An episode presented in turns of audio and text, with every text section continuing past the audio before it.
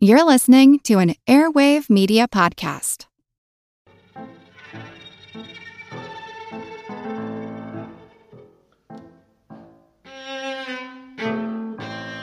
Greetings, Brainiacs. I've got something a little different for you this week. Between last week's misadventure going into extra innings and the looming deadline of the super secret project, I didn't have the twelve to fifteen hours it takes to research, write, record, and edit a podcast. But what I did have was a collection of something called Moxie Minutes, sixty to ninety second long info bursts that I had produced on commission for a company that had a social media app. But they dropped me in the sort of stop returning emails kind of way, so good, bad, or indifferent, I won't mention the name of the company. But that left me with a wealth of information on a variety of topics to share with you today. Before any further ado, though, I want to welcome our newest patron, Robin. Robin joined just in time to get a bonus mini-episode about a particularly wild scandal at a nineteenth century Roman convent. Patreon content stays on Patreon. It doesn't come into the main show. So check out patreon.com slash yourbrainonvax to see what a modest but sincerely appreciated donation would get you. And now, our feature presentation. Was a cat elected mayor of an Alaska town? The small town of Talkeetna, Alaska, some nine hundred residents strong, found themselves without any mayoral candidates in the nineteen ninety-seven election. So the townsfolk wrote in a ginger tabby cat named Stubbs. Or did they? While the story circulated widely, it came out later that Stubbs' election was actually a P R stunt. While he wasn't the official mayor, Stubbs did act as sort of an honorary mayor. He would meet with his constituents from his place sitting on the counter in the general store, or he'd go next door to the pub, where he was given a special catnip tea. Stores would sell souvenirs with Stubbs' face on them, and they saw an uptick in tourism to the tune of thirty or forty people a day wanting to meet with the mayor. Far from the most interesting thing Talkeetna does to bring in tourists, they host an annual Wilderness Woman contest, where local women prove their physical prowess with games of strength like tossing firewood and hunting moose. And the July Moose Dropping Festival, which is like a scaled-up version of Cow Pie Bingo, in which moose dung is flung from a helicopter every July, and onlookers try to guess where it will land. Why do we have the flavor blue raspberry when raspberries aren't blue? Outside of blue corn, you'd be hard-pressed to find blue foods in nature. Don't say blueberries. Their skins are purple, but their insides are green. So why do we color things blue when we flavor them raspberry? We have to go back to the childhood favorite freezer pops like Otter Pops and Flava Ice, those glorious plastic tubes of frozen sugar water without which a summer is wasted. Manufacturers were having a difficult time making colors that corresponded to cherry, strawberry, watermelon, and raspberry distinct enough to tell them apart. It got more complicated when the F D A banned red dye number two for causing severe reactions and possibly being carcinogenic. It would make for better copy if there was some terribly clever reason the food scientists went to blue next. But the simple reason is they had a surplus of blue coloring on hand they hadn't been able to use yet. We also have to mention the Gold Medal Company that makes icy slushies, who were also early adopters of blue raspberry, possibly even the originators, depending on who you ask. Why does airline food seem so bad? It's the hallmark of lazy observational stand-up comics. What's the deal with airline food?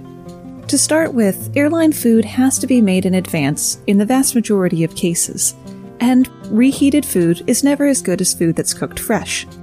But realistically, at high altitudes where cooking takes longer, in a galley that may be the size of a half bath if you're lucky, there would never be enough time to cook meals for dozens or even hundreds of people. But the real culprit here is the air. The dry air in an airplane cabin tends to suppress our sense of smell, which is a very important factor in our sense of taste. Likewise, low air pressure and ambient noise further impact the way we taste our food, suppressing our ability to taste both sweet and salty. For food to taste the same in the air as it does on the ground, the airline food prep service will generally add up to thirty percent more sugar or salt to your meal. You can enhance your airline dining experience by using a nasal spray to re-moisten the passages of the nose, or even noise-canceling headphones to block out the irritating background noise. Why aren't most beers and wines vegan? You'd be surprised how many animal products are included in the process of making beer and wine. We'll leave aside obvious things like cream liqueurs that have dairy and mead that's made from honey. All young wines are hazy due to tiny particles like proteins, tannins, and phenolics. They're perfectly safe to drink, but not desirable to the consumer. So vineyards and breweries use what are called fining agents. These help the particles to precipitate out. Traditional fining agents include casein, a milk protein, albumin, which is egg whites, gelatin, made from hooves and connective tissue, and isinglass, fish swim bladder. That was the agent of choice for the Guinness Brewing Company. But don't worry if you're a vegan who likes a pint of the black stuff. They're no longer using the swim bladders. There are a number of vegan wines and beers on the market today that use things like bentonite, a type of very fine clay, or activated charcoal to make their wines and beers jewel clear. Why are there no B batteries? In nineteen twenty-four, a system of standardized battery sizes and names was developed by industry and government representatives. Based on the alphabet, the smallest single-cell batteries were dubbed A and went on through from there to B, C, and D. There was also a number six battery that was pretty commonly used, so it was grandfathered in without a name change. As battery technology improved and batteries got smaller, new sizes of batteries were made, such as double A and triple A. These newer batteries were the right size for the growing consumer electronics market, so they caught on quickly. C and D cell batteries found their niche in medium and high drain devices. But single A and B batteries simply didn't have much of a market and have more or less disappeared in the U S. They are still out there, though. A batteries were used in early model laptop battery packs. B batteries are still sometimes used in Europe for lanterns and bicycle lamps. There are also F batteries, which you can probably buy at your local store. They're the big lantern batteries used in flashlights. Should you treat a jellyfish sting by peeing on it? The thing that's hurting you in a jellyfish sting is a nematocyst. That's the barbed, venom-dispensing cell in a jellyfish's stinger. While urea would help to remove the bits of tentacle, human urine is too dilute. It also contains salt, which triggers the nematocysts to fire more venom into the skin. All you're doing by whipping it out and peeing on your friend with the jellyfish sting is embarrassing yourself and potentially making your friendship a little awkward. Trying to scrape away the tentacles as the first step could also be bad, as the pressure would trigger the nematocysts, as would alcohol, whether rubbing alcohol or, say, beer. Other home remedies like shaving cream, baking soda, seawater, and my mother's tried and true meat tenderizer also have no effect. Your best bet is vinegar. It prevents the nematocysts from firing off more venom. So if you get stung by a jellyfish, pour vinegar on the affected area and have someone with gloves remove the stingers with tweezers. Then, counterintuitively, you want to apply heat to the area, not cold. Does the position of a horse's hooves on a statue tell you how its rider died? There's long-standing folk wisdom that you can tell how a soldier commemorated in a statue died by the position of his horse's hooves. Supposedly, one hoof off the ground means that he was wounded in battle, two hooves mean that he died in the battle, and all four hooves on the ground means that he survived every battle unharmed. This is purely folklore with no foundation in history. It's been passed from word to mouth and even written down as fact for so long that it's difficult to trace its origin. If you look at the thirty-plus equestrian statues around Washington, D C, you'll see that only about one in three fits this said rule. Richmond, Virginia, with its Civil War general statues on Monument Avenue, doubles down on the folklore by saying that statues facing to the north are of men who died in battle, and those facing south survived. However, five of the eight statues are facing east. How likely is there to be poison or razor blades in your children's Halloween candy? It's a fear that's been propagated for forty years. Apples in razor blades, poison in candy, parents checking the wrappers to make sure they're intact, or even taking bags of candy to local hospitals or police stations to have it x-rayed. It may be much ado about nothing. U C L A sociologist Joel Best looked at records for the period between nineteen fifty-eight and two thousand eight and found seventy-eight cases of foreign objects or substances in Halloween candy, so slightly more than one case per year in a country of over three hundred million people. Two of the reported cases resulted in deaths, but were later found not to have arisen from candies received while trick-or-treating. One case was of a child who found his uncle's heroin stash and overdosed, and the family then blamed it on Halloween candy. Another was of a father who poisoned pixie sticks that he gave out to random children to cover his tracks when he planned to kill his own children for life insurance money. The first case of a sharp metal object intentionally put into Halloween candy didn't come up until the year two thousand. In many of the cases Joel Best reviewed, the objects were actually put into the food by the people who reported them as a prank or a desperate bid for attention. I'm not telling you how to raise your kids, but their Halloween candy is probably okay. Why does coffee make you poop?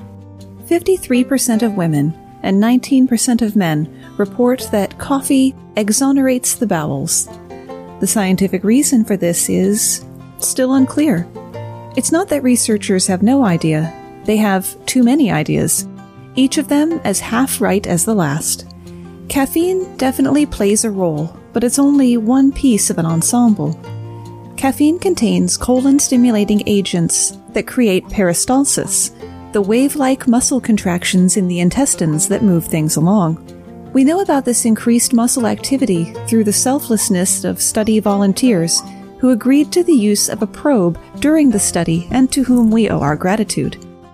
However, decaf coffee also has a laxative effect, and other caffeine-containing products like energy drinks don't.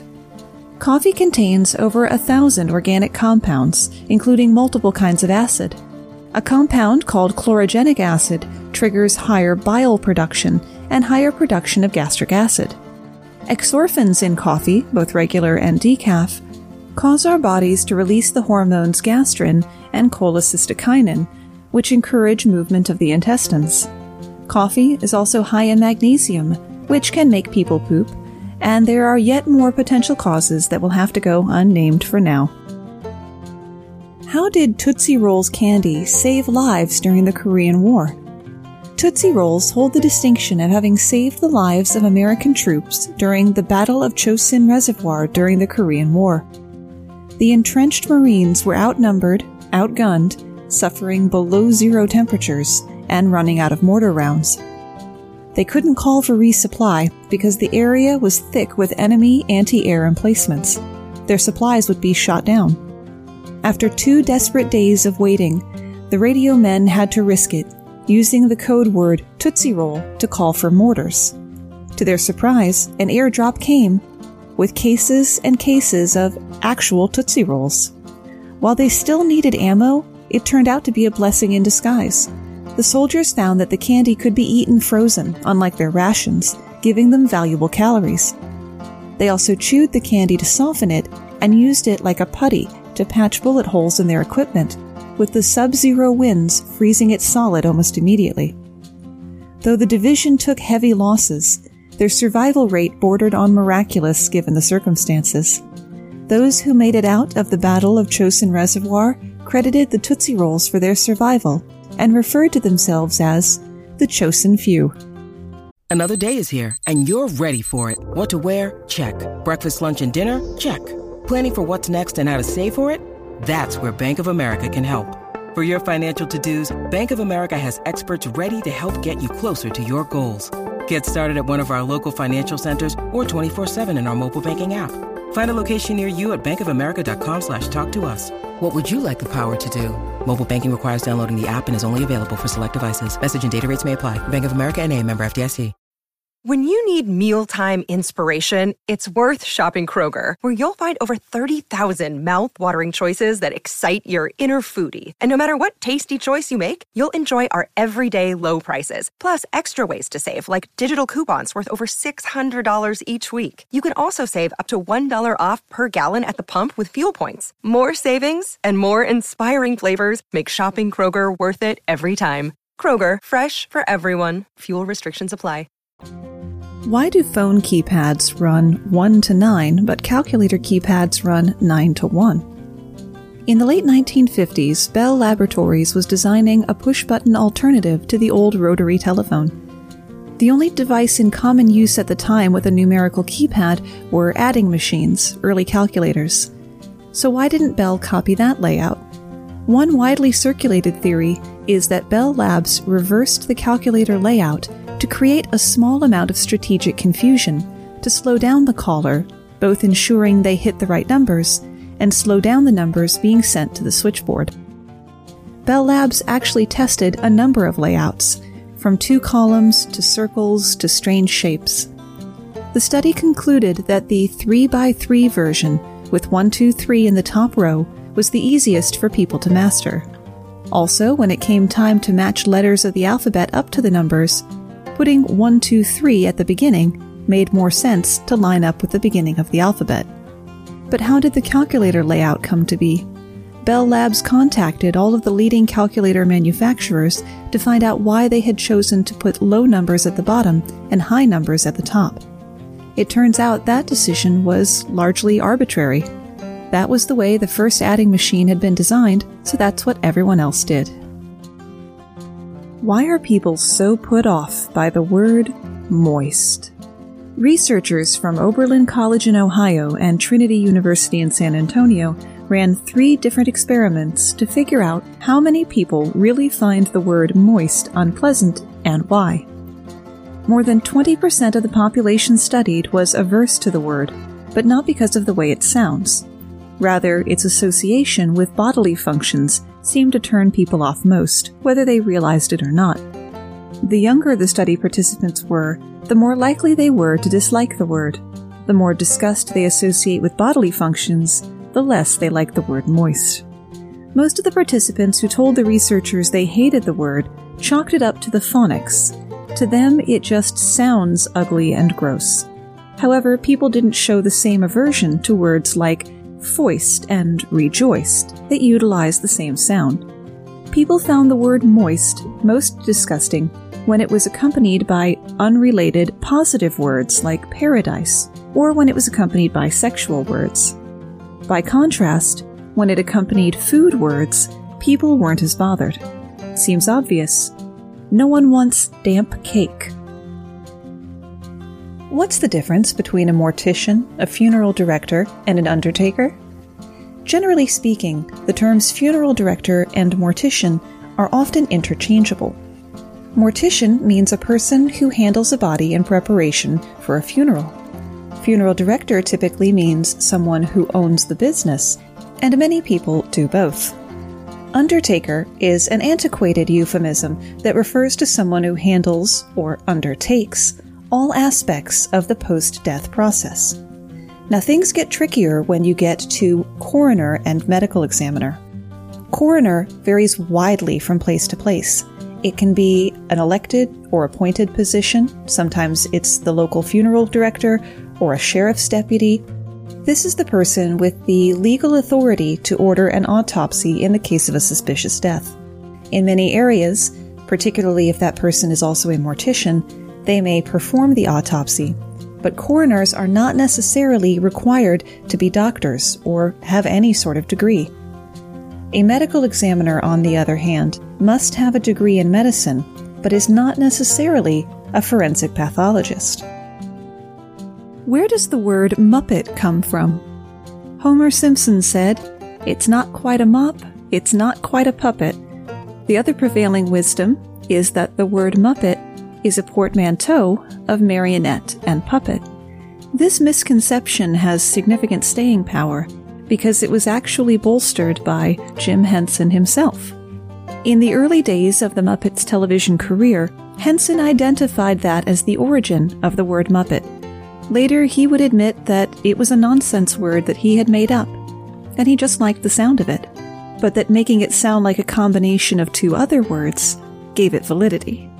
The word Muppet predates The Muppet Show considerably, as it was created during Henson's run with the show Sam and Friends, a series of shorts that ran from nineteen fifty-five to nineteen sixty-one on the N B C affiliate in Washington, D C, where we see the first incarnation of Kermit the Frog, who, as legend states, was made from Henson's mother's old overcoat and a ping-pong ball cut in half. What is a second cousin twice removed? Let's start with the easiest relation here, your cousin. They're the children of your aunts and uncles. A second cousin is someone who has the same great-grandparents, but not the same grandparents. Third, fourth, and fifth cousins mean you're going back that many generations for common ancestry. For example, a fourth cousin has the same great-great-great-grandparents as you. When the word removed is used to describe a relationship, it indicates that the two people are from different generations. The term once removed means that there's a difference of one generation. For example, your mother's first cousin is your first cousin once removed. This is because your mother's cousin is one generation younger than your grandparents, whereas you're two generations younger than your grandparents. This one generation difference equals once removed. Twice removed would mean that there is a two-generation difference. You are two generations younger than the first cousin of your grandmother. So you and your grandmother's cousin are first cousins twice removed. Why does orange juice taste so awful after you brush your teeth? The credit or blame here goes to sodium lauryl sulfate. It's a surfactant, a substance that creates a satisfying froth by lowering the surface tension of water, in this case, your saliva, which allows more bubbles to form. Sodium lauryl sulfate also suppresses the tongue's sweetness receptors, and it destroys phospholipids. These are fatty compounds that inhibit the bitter receptors. With the sweet receptors out of commission and the bitter receptors in full force, orange juice loses all of its appeal. Recent research also shows that the fluoride in toothpaste may react with the acetic acid in the juice, but results to bolster this theory are limited. To be on the safe side, remember the old adage, beer before liquor, never sicker. Toothpaste before orange juice, dead. Is the toilet seat the dirtiest thing in your house? We naturally think of toilets as being dirty. But not only is the toilet seat not the dirtiest thing in the house, it's not even the dirtiest thing in the bathroom. The bathroom faucet may contain twenty times the bacteria of the seat, which is still only half as much as your kitchen faucet. Computer keyboards have been found to have a whopping four hundred times the bacteria of the toilet seat. And wipe down your cell phone, that thing that touches your face, because it can have seven times the bacteria of the toilet seat. British researchers found that the average handbag is three times dirtier than a toilet seat, with a daily use handbag regularly being ten times dirtier. How does that happen? From setting your purse on the bathroom floor, which is why you should never put it on the kitchen counter. In the kitchen, your cutting board is a wonderland for fecal bacteria, with two hundred times as much, but it's still not the worst.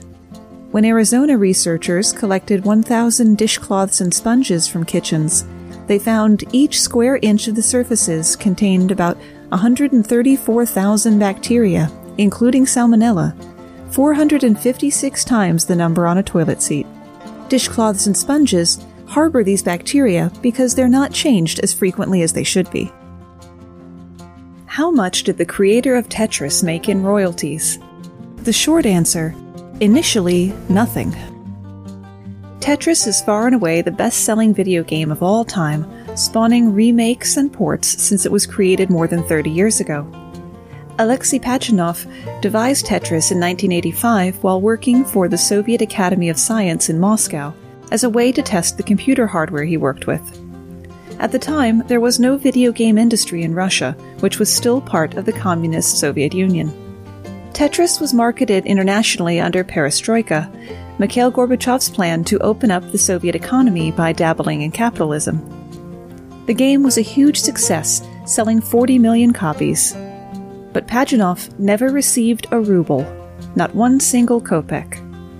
Because Pajitnov was working for the government using their equipment when he created Tetris, the government retained the rights to the game, with no royalties being paid to him. After the Soviet Union was dissolved in nineteen ninety-one, Pajitnov moved to the United States, but the Russian government still maintained licensing rights to Tetris. It wouldn't be until nineteen ninety-six when the rights for the game passed to Pajitnov, who then set up the Tetris Company, making new versions of the game and seeing unprecedented success in legally blocking copycat games. What's the difference between a symphony and an orchestra? Orchestra is a broad term for any ensemble with lots of string instruments. Fewer than fifty string players is a chamber orchestra. More than fifty is a symphony orchestra. Chamber orchestras play, unsurprisingly, chamber music, such as Haydn, Mozart, and Vivaldi. On the flip side, a symphony orchestra can boast more than one hundred players, divided into strings, woodwinds, bass, and percussion. As the name suggests, they play symphonies, more complex pieces that usually require at least two dozen different instruments. Think Beethoven, Brahms, and Wagner. Essentially, if an orchestra is big enough to play a symphony, it's a symphony orchestra. But what about philharmonic? A philharmonic is the same size as a symphony, but the term is used to set one ensemble apart from another, such as how Brooklyn has both the Brooklyn Philharmonic and the Brooklyn Symphony. So symphony orchestra is a generic term, whereas philharmonic orchestra is part of a proper name. Why does bright light make us sneeze? It's a question that perplexed even the great Greek philosopher Aristotle twenty-three hundred years ago when he asked, why does the heat of the sun provoke sneezing but not the heat of a fire? It has nothing to do with heat, but it is a recognized condition called photic sneeze reflex, or autosomal dominant compelling helio-ophthalmic outburst, or achoo. It affects up to thirty-three percent of people, with two-thirds of those being female, and ninety-four percent being Caucasian. The leading theory is that the solar sneezes might come from a glitch in the trigeminal nerve. Also known as the fifth cranial nerve, it's the largest and most complex paired nerve in the head, with three major branches leading to the eyes, nasal cavity, and jaw. It's a crowded place in terms of nerve signaling, so it's not surprising that the trigeminal nerve would occasionally crosstalk or get the reflexes wrong. Bright light causes your pupils to contract, and the signal is mistakenly sent to your nose as well. Why is it so much easier to remember music than information that's heard or read? The first key is repetition. When was the last time you listened to a song, even one you didn't like, only one time? Due to the way our brains use networks to store and retrieve information, it becomes much easier to find information that has more associations. Think of each association as a route to the information. When you remember a song, you'll remember the tune, the lyrics, the singer's voice, instruments, et cetera. Just as it's easier to find a location with lots of roads going to it, it's easier to recall a memory that has lots of associations. It's also worth considering the power of rhythm and rhyme. Studies have shown that simply making things rhyme greatly aids recall. Both the number of beats and the rhyme provide clues to what the next line will be. If the first two lines are "Mary had a little lamb whose fleece was white as snow," you know you're looking for a word that rhymes with snow in roughly the same number of syllables or beats. This greatly reduces the number of candidates your brain has to consider and helps you find the right answer much more quickly. I hope you enjoyed that smorgasbord of facts. Was there one that you found particularly surprising? Share it on social media and tag us as Your Brain on Facts on Facebook and Instagram, and Brain on Facts Pod on Twitter. Thanks for spending part of your day with me.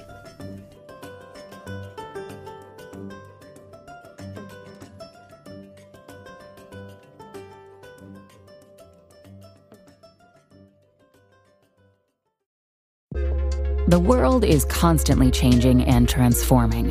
Cut through some of the noise with What's New with Wired, a podcast that goes in depth on the latest news and technology and culture.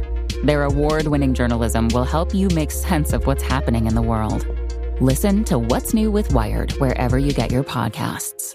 That's What's New with Wired wherever you get your podcasts.